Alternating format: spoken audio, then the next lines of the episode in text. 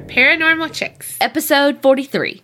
And Donna is quasi back to normal. That's right. She might scream at y'all because she has no idea how loud she's being still. Yeah. yeah, my right ear is completely clogged. And that's the ear that her sound comes out of in her headphones. And I said, Well, why don't you turn your headphones down? She's like, Uh uh-uh, uh, uh-uh, This is, I don't like it like that. This no, is the way it's I have comfortable. to have it. Well, one, my ears are big, and so Kerri's fits like right over her little tiny ears. My Dumbo ears, they press on them weird, so like it's comfortable this way. so if she yells at you, that's why. Yeah, I mean, if you noticed on our sinister sightings, at one point, I like start screaming, and I was like, "Oh," but I think it's because I couldn't hear myself. Yeah. so I was like, "Oh, I'm I'm so low." Yeah. but I like was listening to that episode, and I was like, "Okay, Donna, like." Stop screaming at everybody. Yeah. She's talking in caps, people. just starting this off, if y'all have not listened to my podcast that I recommended called Cold, y'all need to go listen. It makes my blood cold. I mean, nope, it makes my blood boil. If you're cold, go listen to it and you're gonna be fucking pissed. Uh oh. Like, it's getting even more where I'm just like, Is it like one story or is each it's episode one story. Oh, okay, okay, okay. and like i mean it's a stupid thing where you're like this person did it but like it just walks in the light you know mm-hmm. and you're like what but okay so they have these recordings of some of the people and some of these people sound just like Warren Jeffs to me, like when he's doing his weird, Uh-huh. his weird voice. I can't even do it, like how he does it, you know. And Yeah. you're like, oh, this guy, this guy kills people. Yeah. You know, like, I mean, allegedly. But I'm like, it's a certain voice that people have. Why do you record it? Because one, that just right there, I'm like, oh, he's a killer. One more podcast recommendation, and then I'm done. It's called Bear Brook, and it's about some bodies are found in barrels, and it's like all unsolved, and they have to figure it out. But this is the first case that genealogy was used to identify people. Ah. And that person who did it identified the Golden State Killer. mic drop. Yeah, I was like, whoa. Yeah. What's it called again? Bear Brook. Okay. So now that we're on the other side of the plague, Yep. and for those of you who listened to the Typhoid Mary episode and got sick, looking at you, Michelle, I'm sorry. we are so looking forward to starting 2019 off now. Look, Yes. the first two weeks, they, they were just our warm up. right. for what is to come in 2019. We have plans for Patreon. So, all you Patreoners slash Creepinati, be on the lookout. You want to know what's up? we got a bolo out for the Patreoners. So, if you want to know what we're going to do in the Patreon, idge, look us up uh, on that. And then we've got ideas in the works for new merch. So, new merch, new merch. be checking out the merch business and just everything. Just stay up to date. Our website, aparanormalchicks.com. Donna's going to go first since she didn't even talk last episode. Oh my gosh. Y'all, on the sinister sightings, my laugh, like, I laughed by saying, haha, it sounded like, because I'd be like, ha ha ha ha ha.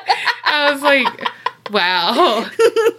but it's like every sound I made, I coughed. you do, you still sound not good, but you Yeah. sound, you still sound like there's a frog in your throat, but not like a, like a, you need to do that. Like just like a, your throat's closed from swelling, you know? Yeah. But you do sound a ton better. Oh, I feel so much better, y'all. The flu is no fucking joke, is it? no. All right. Picture it. Actually, in Italy. Okay, Sophia, hit me with it. Uh huh. I put LOL, LOL. Oh my God. So there's an island and it's in the South Lagoon by Venice, not Sicily. So almost Sophia, but not. gotcha. And it is called Poveglia Island. And it's known as being one of the most haunted locations in the world. With pavilions? Dun dun dun. Oh, this dun dun dun went up. Uh-huh. Okay. In 1421, the first people moved over there and they were like, please let us seek some shelter because there was like barbaric invaders in the mainland. What year was this? 421. Did you say that? Yes. Sorry.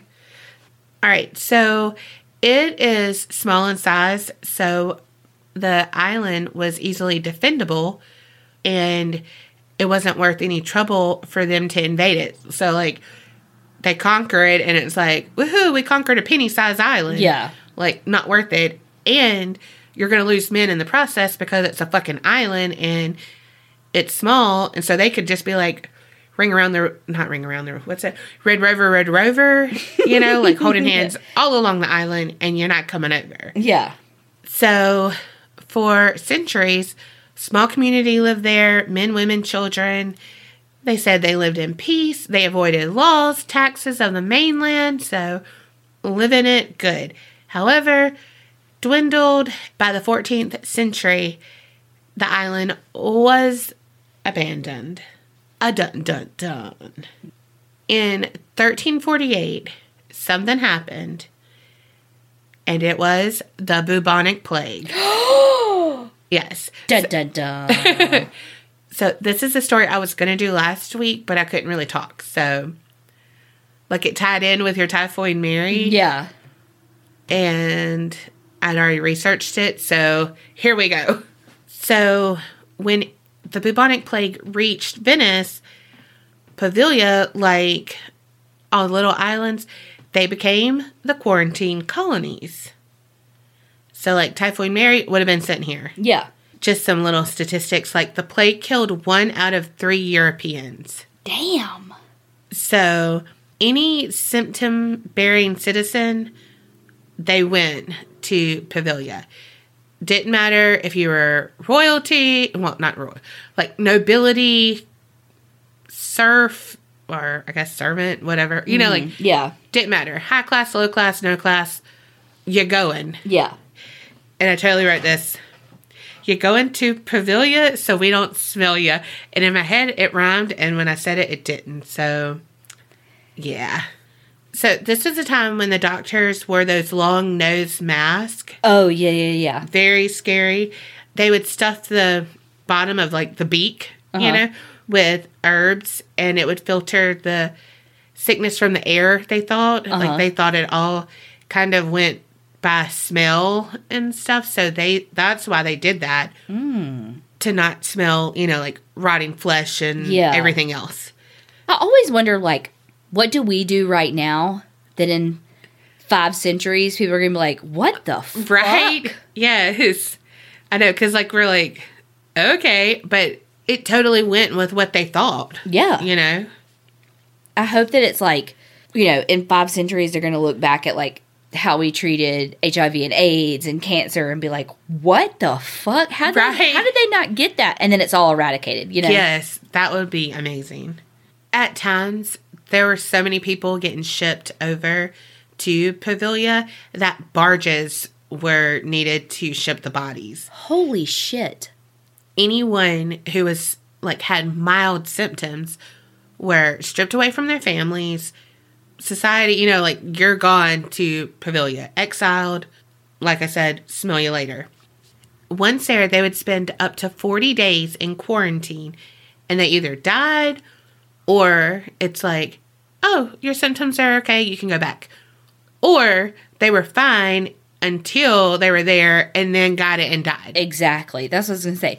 How many people were shipped over there that was like they just had a common cold, right and then they get there and they're like, "Oh shit! Oh well, you're here now. We can't send you back." Yep.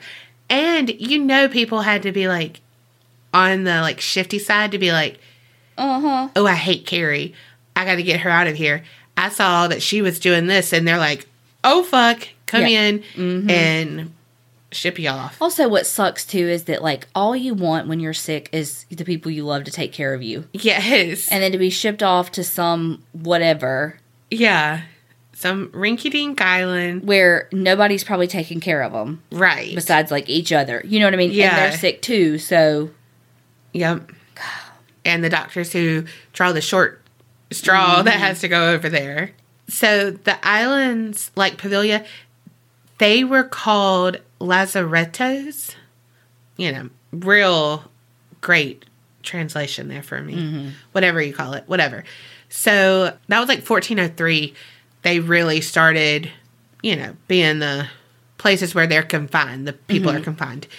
And like I said about the 40 day thing, that's where we get the word quarantine from. It's 40 days in Italian that they kind of like merged together. What? Yep. And it's all from this, Mind blown. right? The plague is gone, but we still use that word. Uh, quarantine, gone. not plague. We still use the plague word too. All right, but how we said that, you know, like life there probably wasn't great. Sometimes it wasn't bad. Like it wasn't a death sentence, you know. Some people did make it out. But they say that it was more like purgatory because it was boring as fuck. Because I mean, you got people dying to the left of you, Yeah. dying to the right of you. You're just trying to live your best life, get back to your family. But they said that most of them had their own room. Sometimes they even had their own little apartment. Those are probably more of the nobility peeps, you know? Mm-hmm. Like the people here who can afford like assisted living versus the people who could afford like a nursing home. Yeah, exactly. Medicaid, you know. Yes. They said that they were fed well, drank together, and could send and receive mail, outgoing letters. According to a 1381 person, you know, that was there at that time, that they were stabbed, sprinkled with vinegar, and fumigated before leaving the island. I'm like, uh, That's okay. Okay. I don't think that would work. No. Like, can someone do a study on that to be like, how many people died who received, Oh, right. you know? And that's how anthrax was born. Right. Well, I was just thinking, oh, Jenny sent another letter. Well, now John Boy has the. And then we have a final night, John Boy. Mm-hmm. Okay, sorry. But now let's take a turn for the worst. And people who were too sick to protest about being sick, or, you know what I mean? To be Yes. like, like, here, will me over there.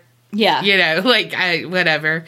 Look, I'm yours. Just clean my diaper. Yeah, Just don't let me sit my own shit. right. We good. people like that, people who, you know, obviously died, they would be burned on giant pyres. Yeah. Like, What? mhm.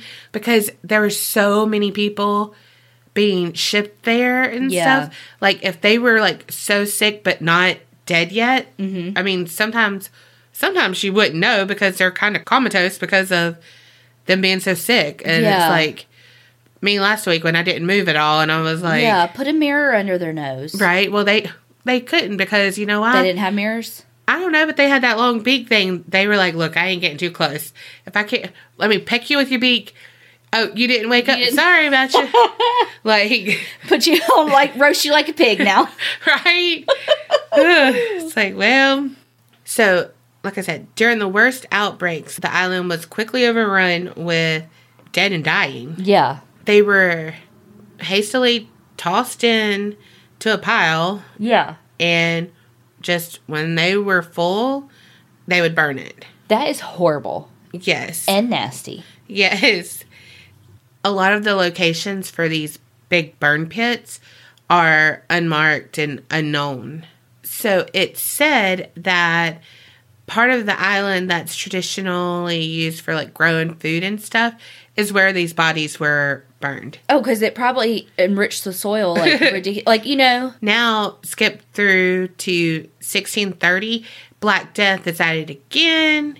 So they come back. Because, like, once that first round of plague was over, it was like, all right, you know, like, it wasn't, you know, tens and thousands of Yeah. people coming to the island. Well, then happened again. And so between 1629 and 1631, an estimated of 80,000 people in just seven months was in that island. Holy shit. So they said that it earned the reputation for being putrid pits of decomposing, diseased corpses and sickly walking dead. Oh my god. Like, bless it. And it. no, that stunk. Give me that beak. so, Poveglia is said to have hosted over 160,000 infected souls living out their final days there. So many people died that it's rumored that 50% of the soil consists of human remains. yeah. Shit. Because, I mean, just piles, burn them, burn that down, pile them on again. Ugh. After the plague stuff, uh, Napoleon actually used this island because he would use the ghostly legends of all the people who died here where locals wouldn't want to come on. And again, it's easily fortified. Mm-hmm. So no one was going to steal his like guns and all Yeah. of that. So he had that here. Well, then wars did happen, so even more people died. You know, I mean, they weren't thrown into mass graves and burned, probably, mm-hmm. but you know, It has to be really fucking hot to burn a body. yes, So, what? I mean, like, okay. So, those big old fire pits that they made, like, how did they get it hot enough to cremate the bodies? Or did they? Did they just, you know what I mean? Like, I wonder how that.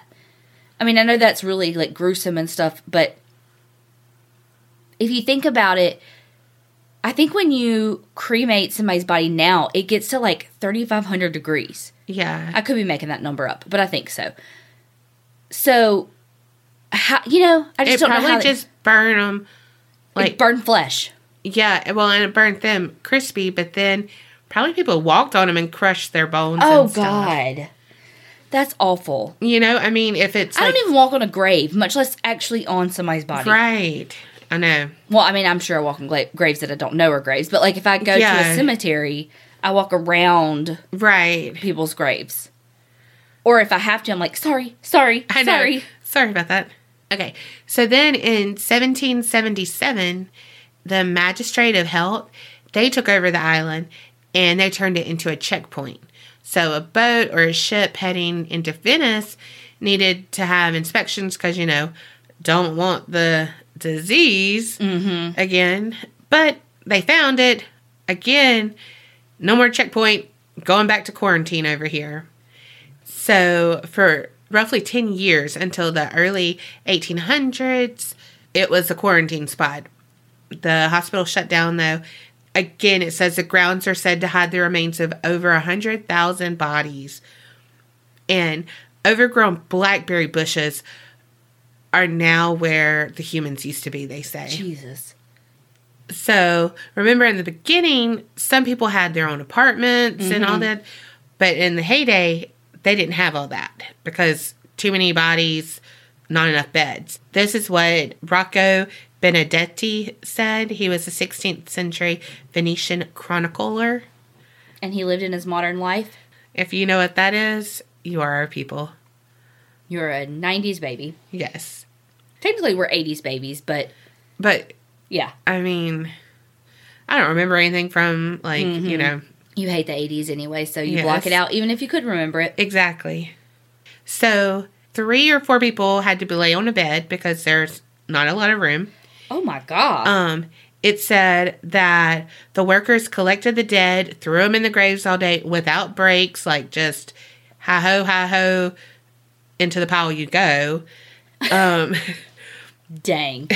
Were the workers some of the sick people too, I wonder? Or probably, Damn, that's some handmade tales shit. right? I mean, probably, you know, or they probably start out as actual workers, but then they get sick because They're touching all the Mhm. plaguing us bodies. yes. In 1922, a different kind of hospital came up, a mental asylum, because Why not put people who we don't understand their mental illness onto an island where nobody has to deal with them? exactly, and it's like, who cares if you know there's dead bodies over here and all that shit? And it's just going to trigger their hallucinations. Exactly. Cool. Sounds Yes. sounds reasonable. Mm-hmm. Fuckers. And apparently, it was like poorly constructed, and So what they said is like, yeah, it's a place of exile, not rehabilitation. Oh, absolutely. Not long after they were there, patients said that they started seeing ghosts and hearing disembodied voices at night, but everyone's like, you're crazy, Mm-hmm. whatever. And with all mental asylums, there's rumors of a 1930s doctor that performed strange experiments on patients. And because these are people who thought who were thought that they needed to be isolated from society, not well enough to be in there, you know, like Mm-hmm. all this shit. So probably had no family. Mm-hmm. Or if they did and they reported what they saw to their family, their family didn't fucking believe them Exactly. because they thought it was like a hallucination or a delusion of some sort. Right. They said that the doctor would use hand drills, hammers, chisels to perform lobotomies, Jesus. and p- the patients who didn't cooperate, they were taken to the bell tower and then punished further. But it didn't go into detail about that. But a few years later, the doctor actually jumped from the bell tower, and people said like either he jumped from being like, "What the fuck did, have I been doing?" Yeah, right. or like the patients actually went up there and was mm-hmm. like, "Bye bye, Yeah, well, yeah, I totally believe that. ta ta for now," and Oh, fuck you. Yes. So there was a nurse, and she said that what she had heard was that this doctor began to see things and hear voices and be tormented. And so he was like driven mad, mm-hmm. jumped to be like, I can't take this anymore. So he fell to the ground from the bell tower. His body's all twisted, but he's still breathing. But then this like kind of misty shape was over him, and it was like he was being choked to death by this mist. And then when he passed, like when he was like, last breath, it went away, it dissipated. What? Okay, so the spirits of all those people who were fucked over by people like him from the plague were like, fuck you, and Exactly. took revenge on him for doing it for the people with mental illness. Yep. Because in the afterlife, they finally have their strength. Mm-hmm. There is a rumor about this guy saying that he was actually bricked up within the walls Oh, shit. of the hospital or the bell tower, which is now used as a lighthouse, but actually not used. But, Yeah. you know, it was converted to a lighthouse. But again, rumors. Snopes probably said, nope, but I didn't check. So the asylum closed in 1968, and you really can't tell. Like, 1968? uh huh Shit. So you can't really tell anything. It's just like a dilapidated building, but and they love to say like, "Oh, it was a hospital. It wasn't." You know, again, trying to whitewash their mm-hmm. thing. But there is a sign that actually says psychiatric department and stuff. Still, it's like chiseled, you Yeah. know, in the thing. So by mid 20th century, the facility was converted into a geriatric center, which closed in 1975. And it basically housed home old homeless people. Mm-hmm. You know, the people who it's like, So basically, this island housed every single disenfranchised soul that it possibly could. exactly. Today, the entire island is abandoned. Locals, tourists, all of people, all of the above, prohibited from going on there. Like, you can't go. Fishermen steer clear, you know, because one, it's rumored to be haunted. Mm-hmm. Two, the fishermen said they didn't want to catch any like skeletons or bones or anything in their nets Ew. close to there. Yeah. And three, I wonder if, like, the wildlife there carries the plague. Oh, Like, you know what I mean? Like, if they were exposed and they have, even if, like, kind of like typhoid Mary, like a healthy carrier, or if you eat that meat or whatever, you know. Well, you know, they do have actually wine that's made from that blackberry stuff that No, Is no, made- absolutely Yes. not. No, no, no, no, no, no, no, no. First of all, no. Second of all, nope. right like oh i can there's a hint of cedar. Oh no no no, that's human ash. Yes, that's decaying flesh. Yeah. Okay. Oh nope. Oh, it, it literally had a bone in it. oh my god. that is funny. And like I get like we use animal shit and all of that, and like Yeah. I think that like legit dead whatever really does help the soil and stuff. I mean, I'm no herbologist. Is that a thing? Sure.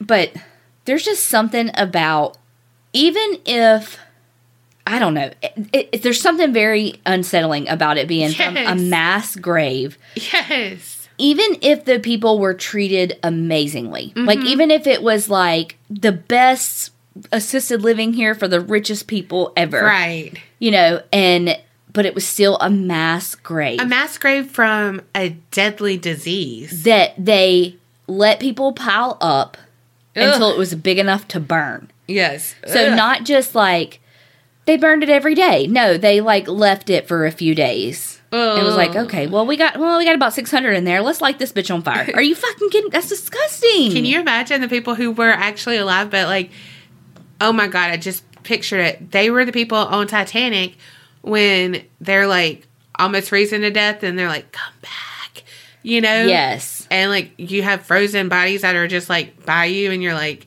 "I'm, I'm, I'm about to be with them." Mm-hmm. You know, like, ugh. That's always a sad part. Anyway. This is too much. I know. So they do have remaining buildings the hospital, a church, and a shelter for boats. They're all like dilapidated, but you can see them. And that bell tower, that's like, you know, you're there if you see that bell tower. But you said it's a lighthouse now, huh? It doesn't look like a lighthouse. You'll have to see pictures of it. They just said it was changed into that. So it's no longer like got a bell, Okay. you know, but it's not like a lighthouse with the Actual spinning light. Yeah. Like it doesn't look like a lighthouse. So in 2014, Damn. yep, Italy was like, hey, you know what? We actually need to pay off some debt. So let's auction this property. And it was for a 99 year lease. And an Italian businessman won the auction. And his name is Luigi Brugnaro. I don't know. His name's Luigi, though. Is he a plumber? Does he have a brother named Mario? Nope. Mm-mm.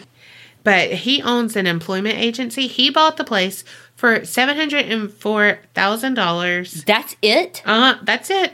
And see, they thought they were gonna get a lot of money for it, but no one wants this place because hello, it's supposed to be haunted. But I'm surprised guy- they didn't get more for it though, because But see, the locals and shit, they're like, uh uh uh, uh bad juju. exactly They didn't have a good PR person. right. I'm surprised Zak Bagans didn't buy that shit up. Well, Okay. Well, but this guy, Luigi, he wants to make it like a luxury resort. Fuck that. And I'm like, okay, uh, have you seen The Shining? like, Yeah. uh, no. No. So, because it's like the most haunted place in the world, there are stories about shit, you know, that goes bump in the night. Mm-hmm. There's a lot of people who say they still hear the moans and cries at oh, night God. And coughing. like that is more heartbreaking than anything. And one, it's probably just me right now. I was gonna say because you are still coughing. yes. But God, I don't want to. If I died right now, I do not want to be coughing in the afterlife. Be like, please. It kind of this kind of makes me feel really guilty for joking about the plague. I know, right? But we did. Some say there are some violent ghosts in the buildings. They touch or push, hit, and they've even choked some people in there, Yeah, the guy from the bell tower. right? Uh, he's like, hold on, let me use my chisel over here. oh, Lord. Is that a chisel or are you just happy to see me? And he'd be like, no, that's my hand handsaw. So there was a family that visited the island and they were like, all right, we're going to build what? Just thinking about your handsaw. it didn't even make sense. No, it didn't.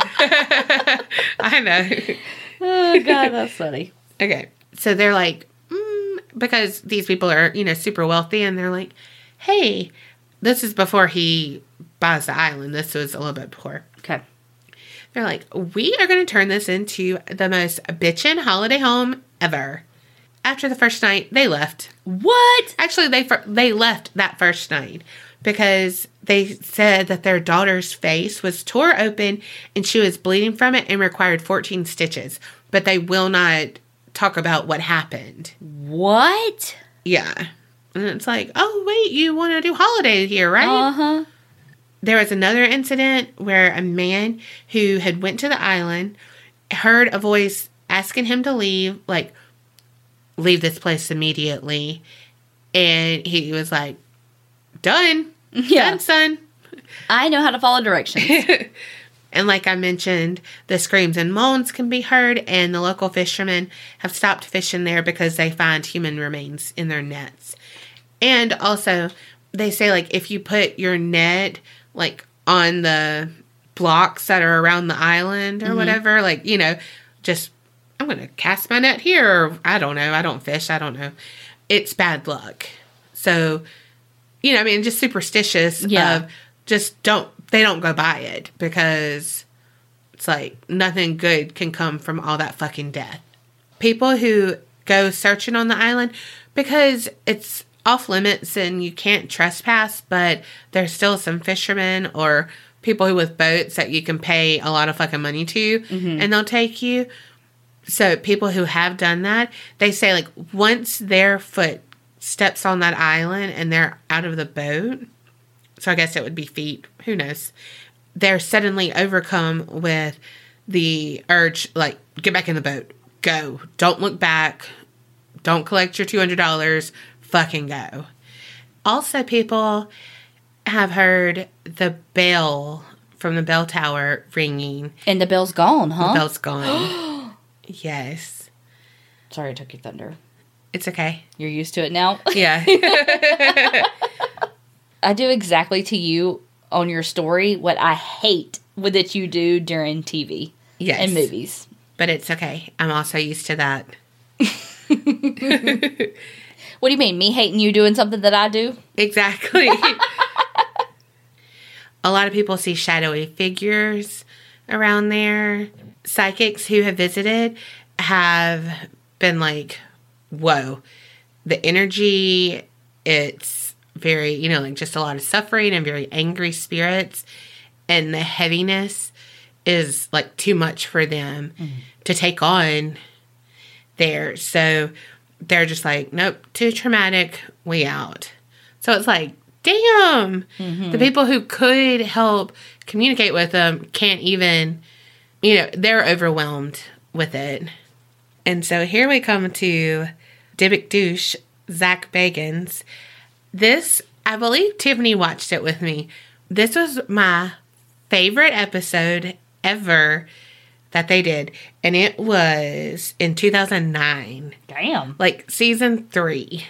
And I remember this. Like, this is back when he didn't have a camera crew. It was really the three of them, and they did it. I mean, his pants are still super like baggy, and he was like, Still a douche. yeah, I mean, he was like, whoa, douche right there, because he was that young douche. Mm-hmm. You know, I mean, now he's like, he like has as many seasons as SVU does. Yeah. So I mean, he could be a douche if he wants to be a douche. I mean, he's a douche, allegedly. But like this, I mean, he was a nobody. Mm-hmm. You know, and you're like, bruh, like, because that's what they all say, you know. Mm-hmm. But it was one of my seriously one of my favorite episodes, and it really did scare me because he wears one of those beak masks, and it is just like Talk about a triggering object. Fuck. because you know how he likes to do. And um, then he got possessed, and He did. Of course, he, did. He did. and it was priceless. But seriously, I remember him putting that mask on. I was like, I don't think I'm going to be able to sleep after this, you know? Yeah. Because one, that's scary, but two, like in night vision, uh, no, thank you. That is like a triggering AF Uh-huh. object. I mean, like, motherfucker. And he, like, talked to them with it, you know? So it's just like, ah. Okay. So, you know, they have to get people to take him there anyway. Oh, And so he's doing a little boat trip in Venice, you know, because like that's the thing to do.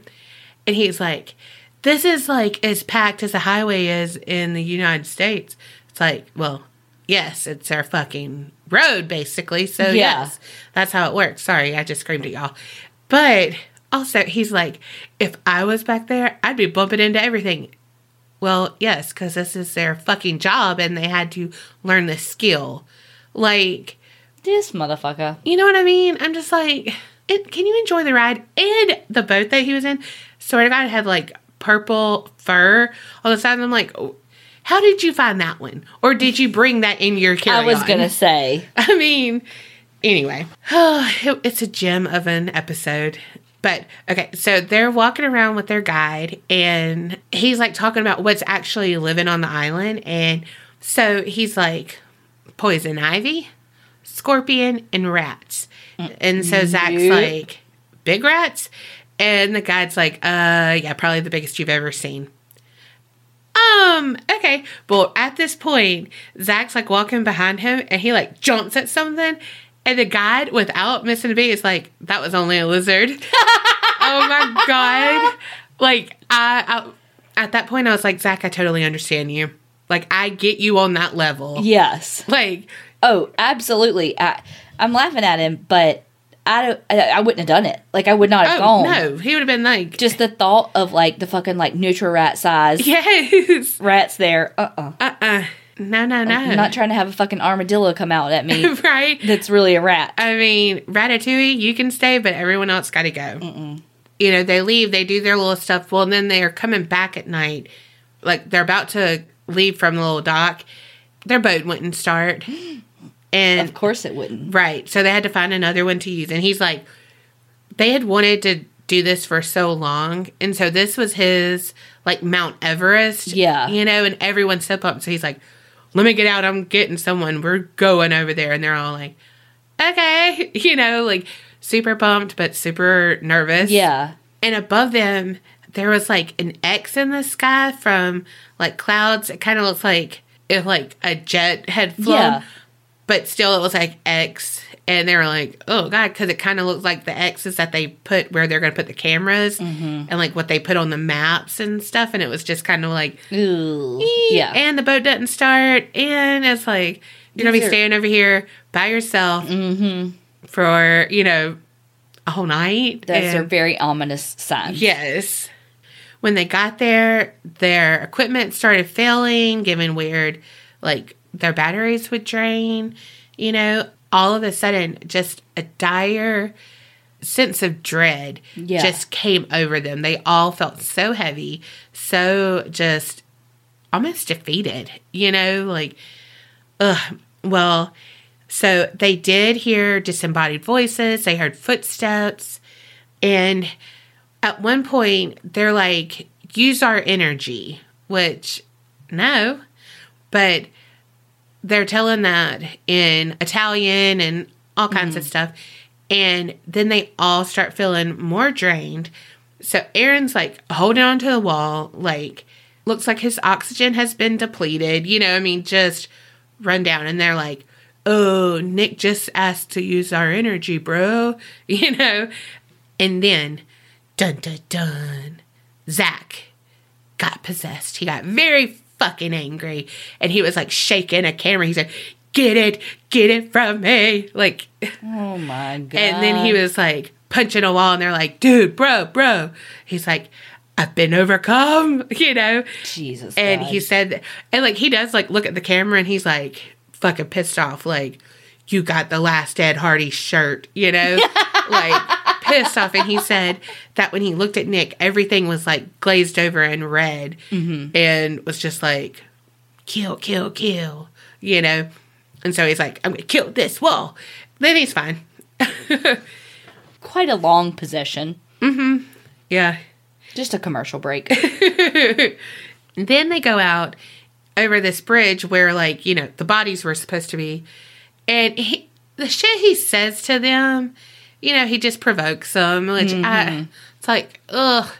But then he wore that mask and just everything, like, in this field.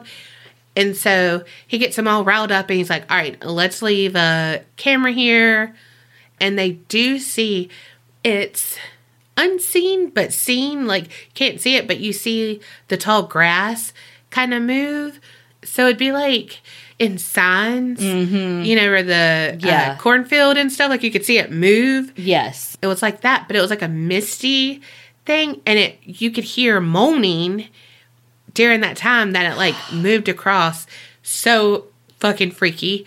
And then in one spot, they had a camera set up, and they had old fucking boombox looking thing, radio CD player, and they had a CD playing a loop of questions in uh, Italian, and some were answered in Italian and stuff. So it was just like, dang, you know, it's just cool to that they even did that and didn't just like only do English or whatever. Like they really did do that. I want Ghost Brothers to go. Yes, I love Ghost Bros. Pop that trunk. I can pop my trunk. hmm That joke never gets old. No, it doesn't. If you've done the watch party with us when we've watched that show, you know that we make it every fucking episode. Yes. Okay, so some of the EVPs they got when he was out in the field, he heard Zak. And like you can hear that. They've heard the word no, different spikes in the EMF stuff. It did say that when Aaron was like feeling lightheaded and all that, there was an orb that like shoots across his head, you know, like in the mm-hmm. picture or that motion picture. like, what? Who am I? I'm a doctor from the plague era. Sorry, and I like totally did my arms up like boo, Like you were a ghost. Yes. I was a ghost ventriloquist kind of thing. I don't know. you looked like on Beetlejuice when they tried to be scary. yes. Oh gosh. They all start smelling stuff that smells like it's burning. Ooh. Yes. So yeah, so some of the EVPs that they caught on that camera that had the loop going, it was come here, I'm here in Italian. Let's fight. Hey and bye bye. Wonder why let's fight. They probably didn't like his jeans.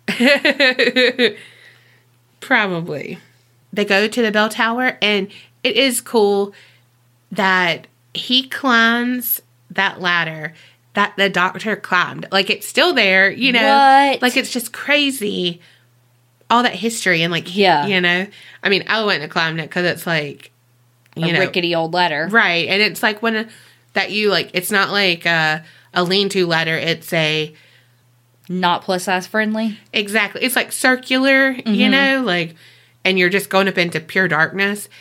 Because it is scary when you think about, like, they turned, he turned off the night vision and he's like, this is what we're seeing. And it's pitch black. And so they have the night vision on and they're looking through their LCD screens. You know, that is so scary. Okay, so they go up there and then Aaron hears something fall. Like it sounds like it's falling from the bell tower. I wonder, like, who do they have to get permission from to go to this island? Like Italy's government or yeah, yeah. the guy that owned it in 2000? Well, this was two thousand nine, I guess. before, yeah. So it was the government.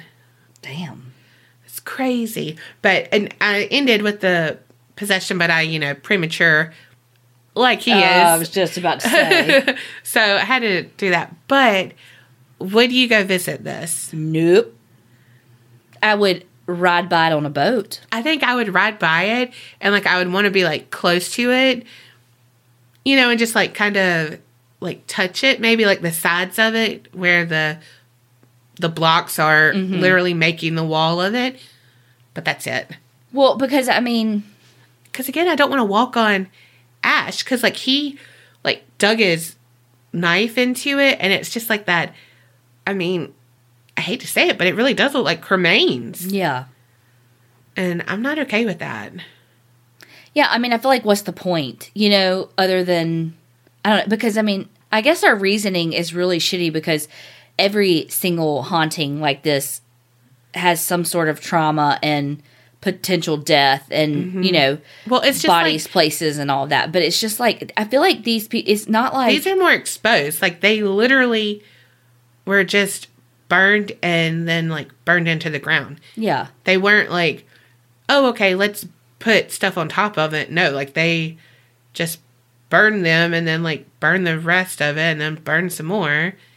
And then shit grew up. Yeah, and it's not like like one victim is worse or better or whatever, but it's like I just feel so sorry for these people because they were sick and there's Yeah. nothing they could do about it and it wasn't because of any not to like victim blame about anybody else, but right. like they're just these bless their hearts they're, they, they're sick with the fucking plague it's like Yeah. that's not enough you have to have gone to this island and ha- you know Yeah. so that's why I guess it just like it just breaks my heart more for some reason. Yeah.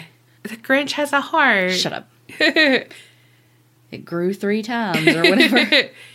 but something did. Damn. My belly over the uh. holidays? Yes, it did. I ate a lot. All right, your turn. I am doing the female serial killer Jane Toppan. Top in the morning to you. She does have a lot of names. Oh, and unlike the other stories where I get names confused, I made sure that I really understood the names this time. AKA Paula and Gertrude. I'm never gonna Not the that- same person. Never gonna live that down. okay. She was not born Jane Toppan. She was born Honora Kelly. She was born in 1857, Ooh. and given the year, we don't know a ton about her childhood. We do know it was pretty shitty, but what we do know is she was born in Boston, Ooh. but her parents were Irish immigrants. That's funny. Yesterday was, I mean, not yesterday. You know, yesterday when we did that episode. just kidding. Last week. Her mother, Bridget Kelly, though, died of tuberculosis when she was like, when Jane was really young.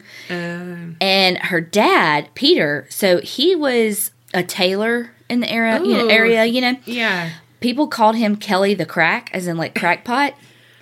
And because Okay. like apparently he was pretty nuts. He was also an alcoholic and pretty abusive. Like he was just like eccentric, you know, and so people oh, called he him like um, Belle's dad in Beauty and the Beast. Yes. But, I mean, a terrible person also. And and really actually off his rocker. True. He went supposedly some stuff made it sound like this for sure happened, but some stuff was like, eh, it's a rumor. That when like not long after his wife died of tuberculosis, he further went insane and sewed his eyelids shut. Oh, no. Uh, oh, Uh-huh. no, no. He's a tailor, so I bet it was Ugh. good. Perfect. Yeah. So in 1863, he like couldn't deal with it anymore. So he took the two youngest, Jane, who at the time was six, and her eight year old sister, Delilah, to the Boston Female Asylum, which was an orphanage for indigent little girls. Oh. So when he surrendered them over to the orphanage, he never they never saw him again. Oh, Um, but the like again, we don't know much about their their life with him, but what we do know is that the documentation for the asylum said, "quote They were rescued from a very miserable home." oh, gosh. So you her. know if the records in 1863 Right. said it was a bad home, Yeah. holy shit. There also aren't a whole lot of records of what their life was like at the asylum slash orphanage. Her sister, did I call her Delilah earlier? Yes. It's Delia.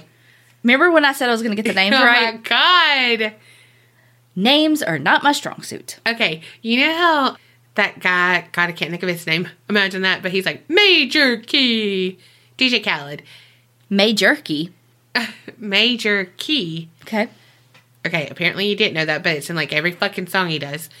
Um, DJ Khaled. uh huh. it's like "Ma- ma- ma- Major Key Okay. because it's like his major keys in life to like Yeah. whatever. That is you, but it's like wrong name, like name fuck up. This motherfucker. I mean, She ain't wrong. it's been like mm, I'm surprised Typhoid Mary was actually correct. It was really typhoid Janice. Okay. so now that we've confused you, her sister Delia actually ended up becoming like she never got adopted out, so she actually became a sex worker. oh gosh, And then they had an older sister Nellie. So she wasn't she was too old like she was able to take care of herself when her when their dad took them to the orphanage and so she didn't actually go. But later she had some mental instability and she was committed to what we would call like an insane asylum later. So in November of 1964, it was less than two years after their dad had left them there, Jane was placed as an indentured servant at the home of Miss Anne C. Toppan of Lowell, Massachusetts. So this girl's like eight years old Oh gosh. and goes to this house as an indentured servant to like Yeah. work off whatever. Can you imagine eight like No. I can't even get my eight year old nephews to like, or my nephews when they were eight to do shit, much less be like a fucking indentured servant. And for her to have to know, like, I have to do this Uh-huh. because to work off whatever. But what I don't understand though is like, indentured servants usually were paying for like their passage to, Right. like, let's say America from like from Ireland. So like, why was she inden- an indentured servant to them? I don't know. Like, why was that what she was? You know what I mean? Yeah. What was she paying off? I don't know. Maybe she was paying off their, like, adopting her, basically. That, but that's not how this works. You know what I mean? No, I know. I'm just trying to think, like, But the thing is, they never actually formally adopted her. She just took their name. Mm. So she was purely their indentured servant. So she was their indentured servant. They never actually adopted her. She had a sister by the name of Elizabeth, like the, the Toppans. It was mm-hmm. their biological daughter. And they told, the Toppans told people that she was Italian instead of Irish because there was a really big stigma amount mm-hmm. among like with Irish immigrants. So they just told everybody she was Italian and that her parents had died at sea and that's why they adopted her even though they didn't actually adopt her right. there were two articles that I read that kind of had contradicting stuff about her time, like in school. One article said that she did really well in school, she had lots of friends, but that she got, quote, unattractively fat. Uh, okay. So, fuck y'all. Right. Uh, we're attractively fat, so, okay. So, uh, speak for yourself, stupid article. That's why she changed her name to Jane to sound less Gaelic sounding. Okay. even though Jane was Irish, she had that recessive gene in, that made her dark hair, you know, that olive skin, and so she was. It was easy to pass her off as Italian. She grew up with Elizabeth as her sister, but I think that was just kind of like for the public appearance. At home, they never let her forget like kind of where she fell in that pecking order. She legit was Cinderella. Yeah. Mm-hmm. Cinder fucking Rella. what movie? Um, thing. Pretty Woman. Yep. Okay. It's said that she and Elizabeth actually got along, but that overall, like when she went to school, she wasn't very popular. She would kind of just have like these wild fantasies that she would lie about and stuff because they they say that she was it's like she was like overcompensating because Because she was She was- unattractively fat. yeah well Oh my god. Same article, fucker. it's not Oh, um, okay, sorry, bye. because you know she's this Irish American born to immigrants who at the time it was well hell probably now still too but you know they were just treated differently and so Yeah. then she gets like fake adopted by these other people she didn't she never was fully adopted she's their indentured servant and Oh my they god. I'm sorry. Did you ever watch Crybaby? no God, I really thought you were gonna say, of course. Because who the fuck are you? i mean i've seen pieces person? of it but never the okay. whole thing Well, that just popped into my head when Crybaby's sister, Ricki Lake, she had to put her kids up for adoption Uh-huh. in like this basically shopping mall. And they're in the they're in the big window and like one's like ironing clothes or Yeah. whatever, and it was just so random. And then these people are going like shopping, Yeah. basically window shopping kids. Yeah. but it just reminded me of that. I'm so sorry, but I was like, oh my god, it's Crybaby. Sorry. And now back to the scheduled podcast at hand.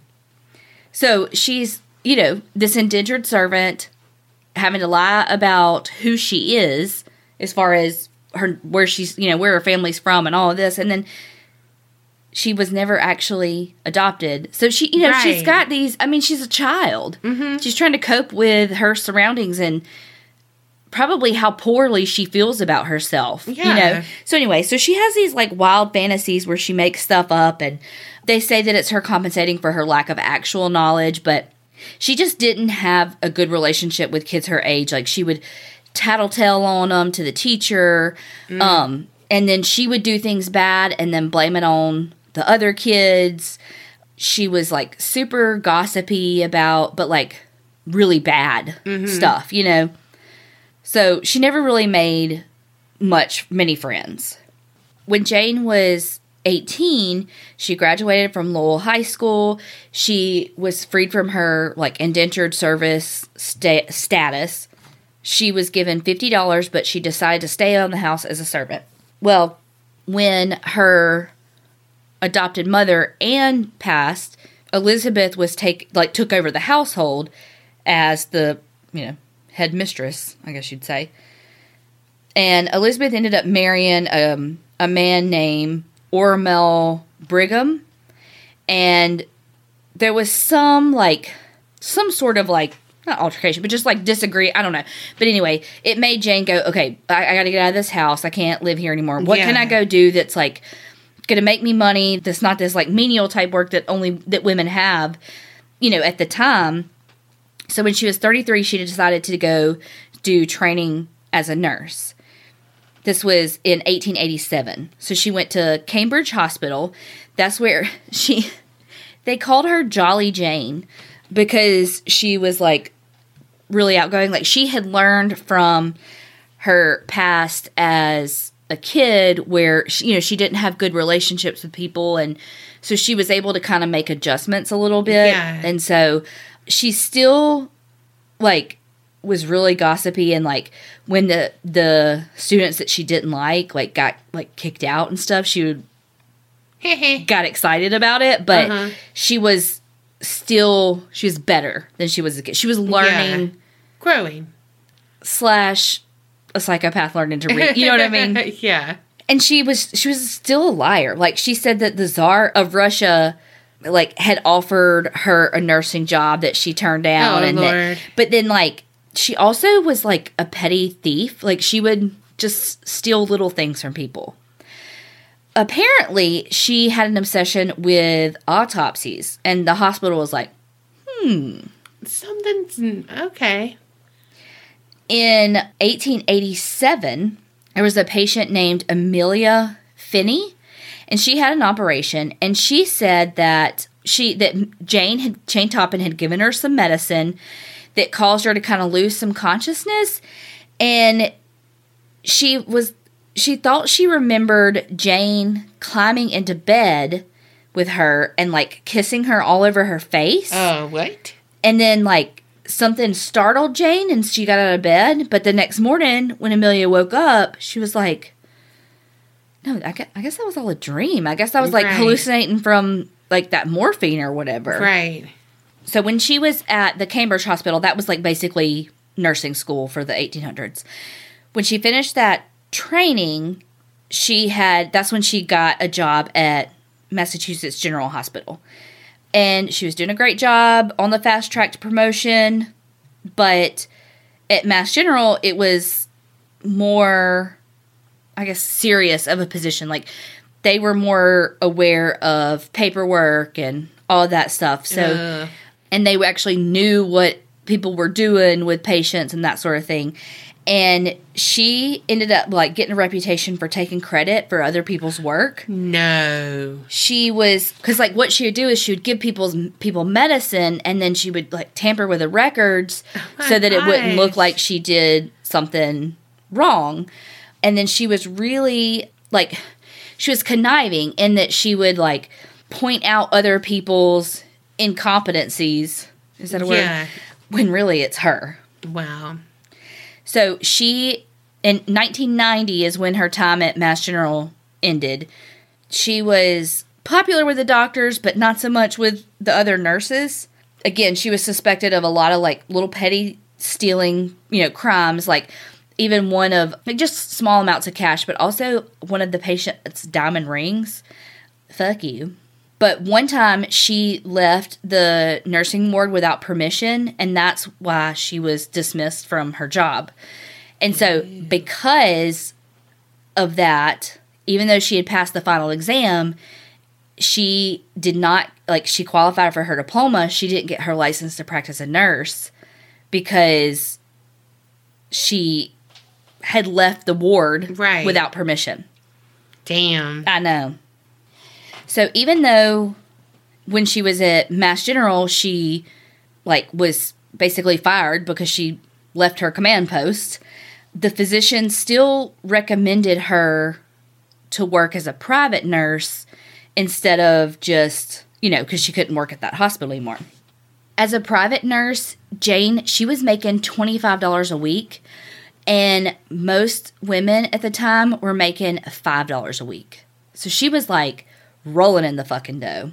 So about this time, she makes friends with her landlord.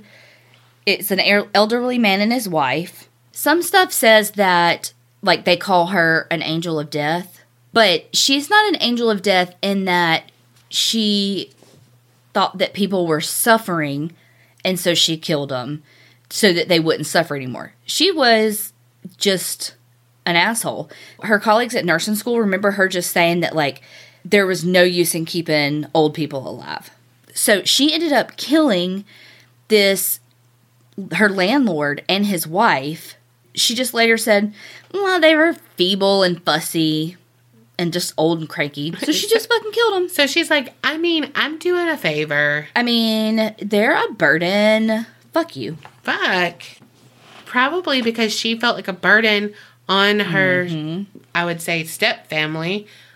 You know, so she's like, everyone's a burden.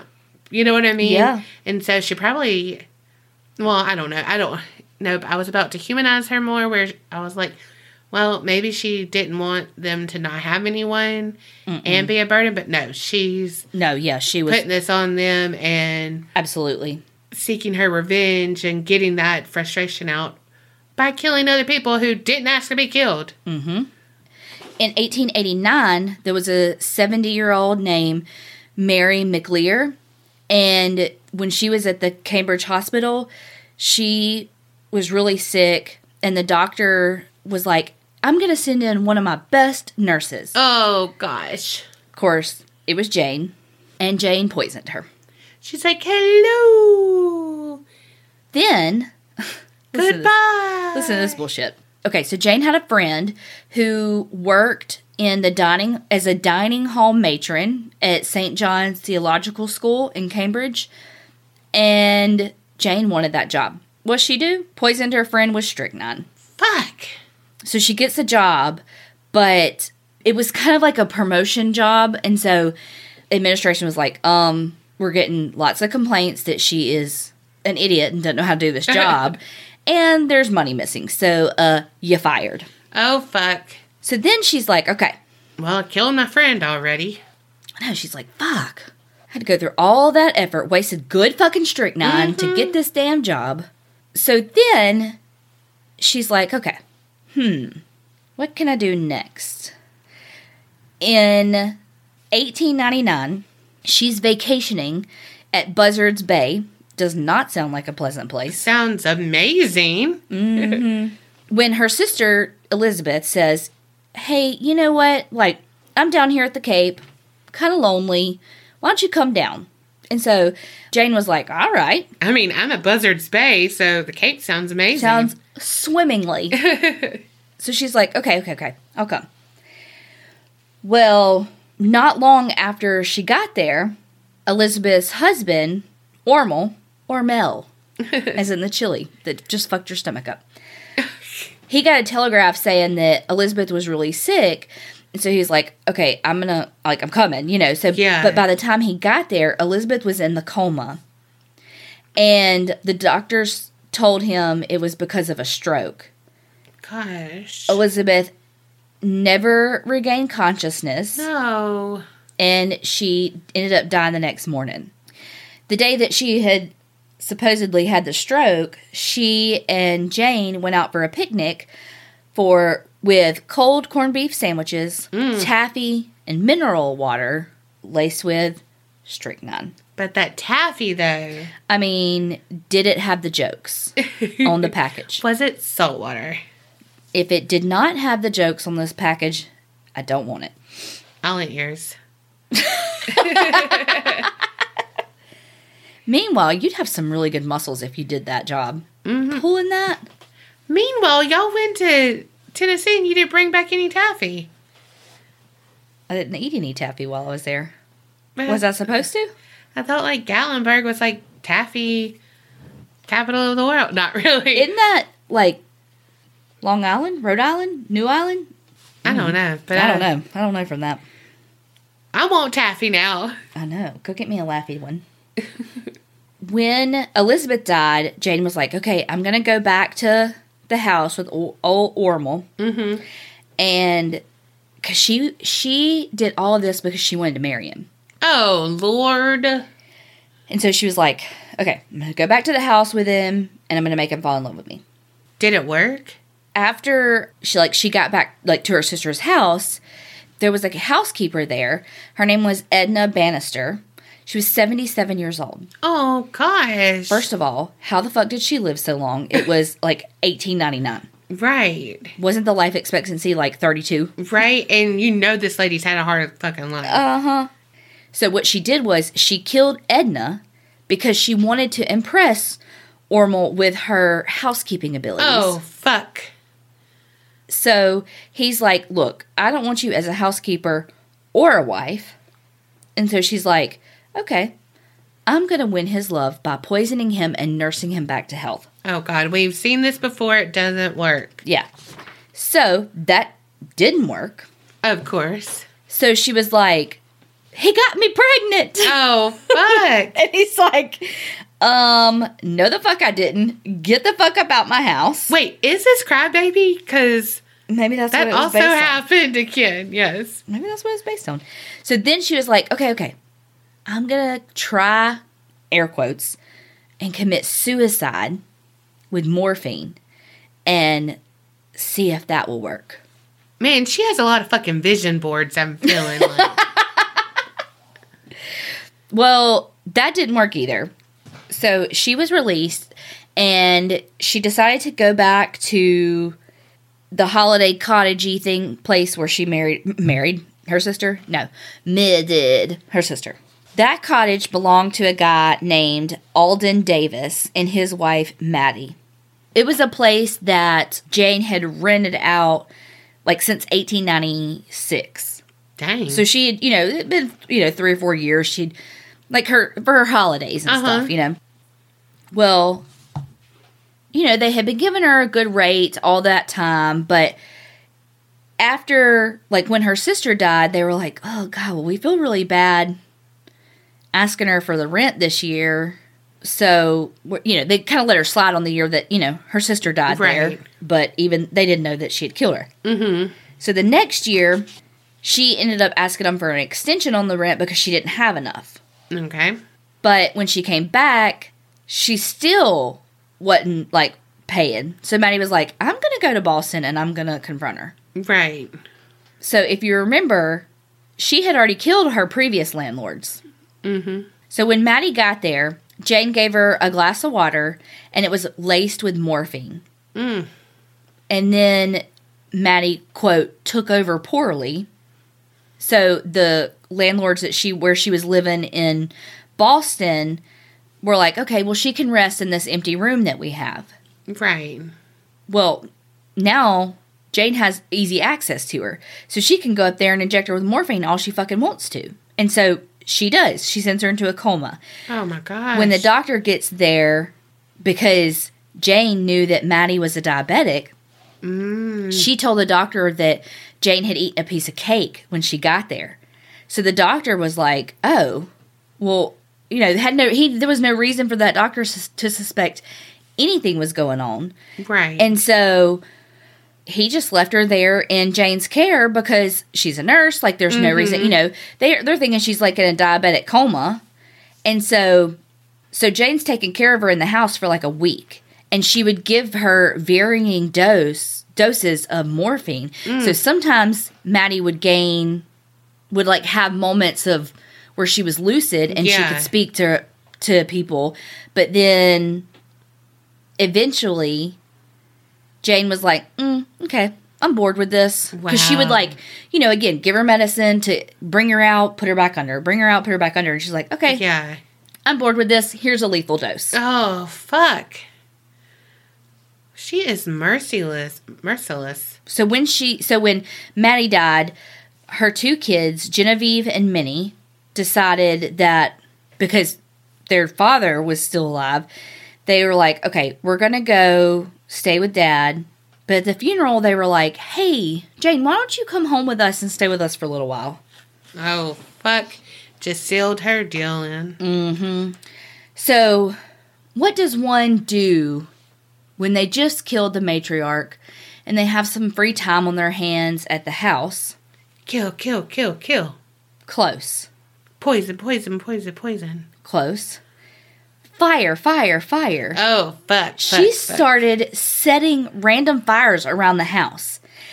And then she would say that, like, she had seen this stranger skulking around. Oh my gosh. and that they she was like that's who's been like setting fires everywhere because she just liked fucking toying with people like she liked giving medicine withholding medicine making you know drug interactions just to see how it fucked with people and same thing with the fires it's like she just wants to fuck with people's lives yeah.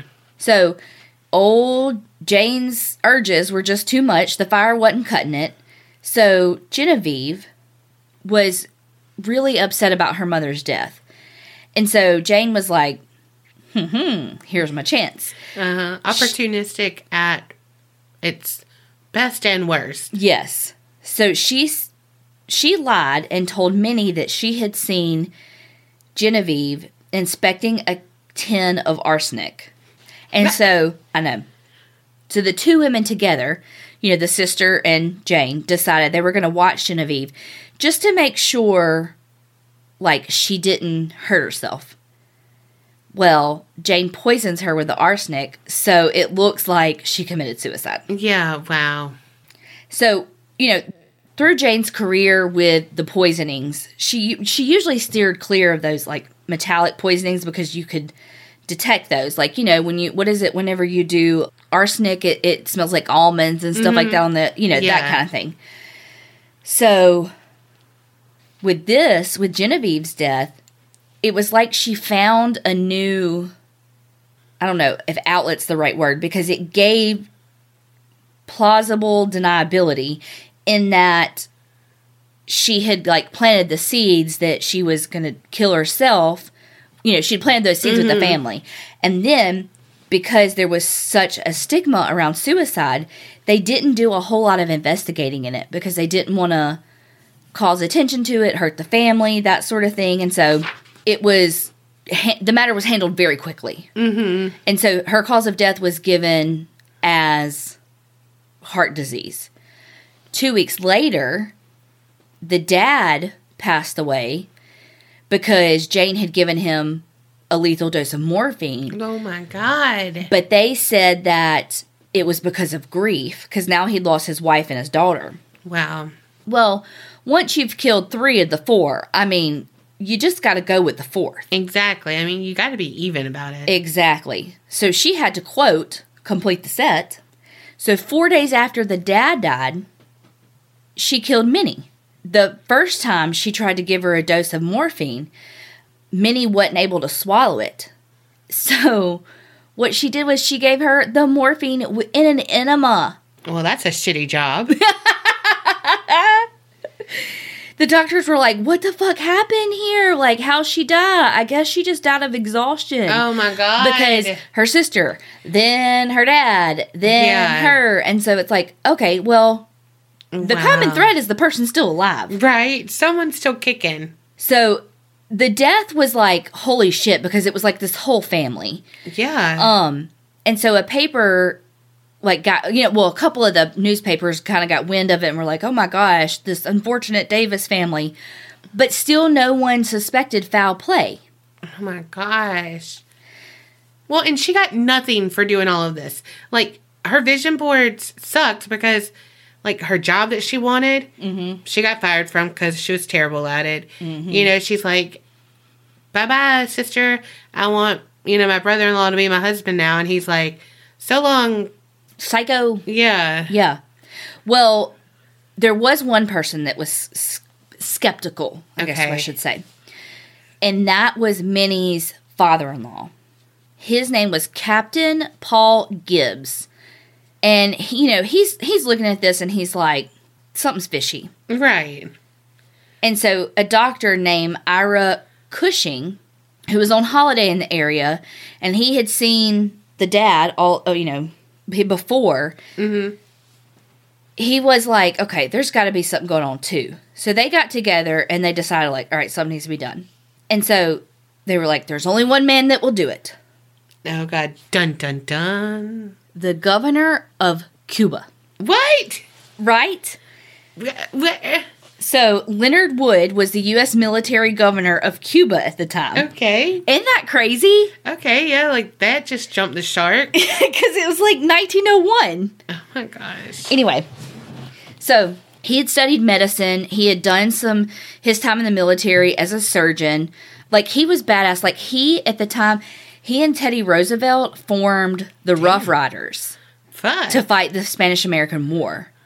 And like it said that although Teddy Roosevelt got all the glory, it was actually this Leonard Wood who was the commanding officer. really? Yeah, and then that's why he became a general, and the post is the governor in Cuba. So Wow. it was the summer of 1901 that he was on holiday in Cape Cod when Captain Paul Gibbs came and was like, Look, I need help. So they launched this whole investigation.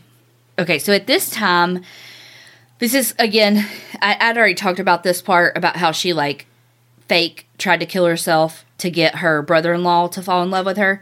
So she gets admitted to the hospital, but there's they're already watching her as part of this investigation because these men, this general and all this doctor, like they're not dumb. They're like, okay, well Yeah. she's the common denominator.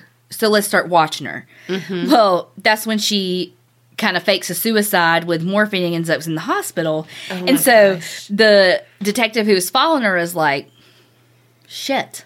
How, gotta, how am I going to watch her in the hospital? Right. So he faked an illness to get admitted to the hospital too. When she got discharged from her fake suicide attempt, she went to New Hampshire to vil- visit her friend Sarah Nichols. So, lucky for Sarah, they had exhumed the body of Minnie Gibbs and found evidence of poison. And so, a few weeks after Jane had gotten to her house, the police come to arrest her. And so they're saying, like, basically, Sarah's very lucky because she probably would have been next because Jane liked to murder people she knew. Yeah. I mean, it just has a thrill to it, you know? Yes, and we'll talk about that in a second. So she was arrested for the murder of Minnie Gibbs. That's when they kind of realized, like, holy shit, this is just the beginning. This is the tip of the iceberg. There's all these people. There was some stuff uh, in the like the trial and stuff. It was a little bit harder for them to prove that she was guilty than they originally thought, but they were talking about like what she used to kill the people and they had a pharmacologist that said when he was like on the stand that she used morphine and atropine because she knew that the most common symptoms of the two poisons like would cancel each other out like the contracting and the expanding of the pupils which were their the telltale signs of one was contracting one was expanding they'd cancel each other out and so it would be harder to find and then he was like look she also owned the davis family money and Alden had five hundred dollars when he died, and then it was missing, and so they just were, you know, trying to lay out the motive and stuff to show like, no, he's, you know, she's really got the motive to do this. Blah blah blah. blah. Well, what they ended up doing was basically they said not not guilty by reason of insanity. Mm. Even though she was like i'm not insane. I knew exactly what i was doing. She during her interrogation she admitted to 31 murders. Oh my God. but they're saying that the number could be as high as 100 Well, that's a 70 something. Actually, it's 69. yes Oh, look at that. math. So here's the thing though, that she killed a lot of patients and what she would do because she was what made her special, I'm doing air quotes, was that she was one of very few women serial killers that killed for sexual pleasure. She Really? Yeah, she got pleasure of watching them almost die, bring them, bringing them back. Watching them almost die, bringing them back. Watching them almost die, laying in their bed, stroking their face, kissing. So remember that patient at the very Uh-huh. beginning? That really did happen Wow. because she would she would get sexual satis- satisfaction is what I almost said. Well, that too. I mean, look, it's really fancy around here, but she got her. It was like thrilling for her versus a typical female serial killer. Yeah. that like that's just not not typical even mm-hmm. now. And so she was. It, it was a pretty big deal that that was the reason that she did it. So she ended up getting committed to Taunton State Hospital, where she died in 1938 at the age of 81 Holy fuck. isn't that crazy? And they say like by the end, she was just another inmate. Well, she like sucked their souls out while she lavished their face I was gonna say shit. it was like the freaking tree of life or some shit. right. Poor unfortunate soul. Right. Oh my gosh. I know, isn't that crazy? So she was again a very unusual serial killer for the time, but I feel like even for our time too, in that it was almost like I don't know if this is correct, but almost like she's a sexual sadist. You know, Yeah, yeah. in that She's like a cat and, and mouse for real though, like how cats will play with the mice Mm-hmm. and then it's like, oh, they're gonna die, and then we'll leave them, and then get you back. yeah, You know, wow. crazy. So I don't like some again. Some stuff calls her an angel of death, but she ain't an angel of death. No, mm-mm. She's just a serial killer. yep. Okay, so what we learn? Well, both of our shit had to do with medical stuff. I know. Again, you know. Okay, here's what you learn. If someone says, "Hey, this place is really haunted," and all the locals won't go there and stuff, maybe you shouldn't go either. Mm-hmm. Or you might be possessed like Dybbuk douche. Well, he does get possessed everywhere they go. I mean, he's just open to it. He's open to something. That's why he wears the rhinestones and he's bedazzled so much. So like he wants them to be able to see him and Mm. be like, "Live body, we got a warm one here, folks." Meanwhile, all those orbs we see are actually the reflections off his bedazzled shit. Damn, mystery solved. I feel like number two that we also learned carries over from last week, and it's still wash your fucking hands. oh my god, for real. You're gonna eat, wash your hands. You're gonna cook, wash your hands. If you got to give someone an enema to kill him, wash your hands. okay. Especially after, because then you'll get the fucking typhoid. Ugh, for real. Don't get that peach ice cream. Mm-mm. Okay. Three is vision boards work and You know what my vision board says right now? sleep and money. I envision all of these people listening are going to rate and review us on iTunes. Oh, yes. I like that vision board. I can get behind it. Oh, that, That was great. good. Thanks, thanks. That was a good one. Thanks. I think it's going to happen. I hope so. Oh, you know what else? What? Remember, Creep it real And don't get scared.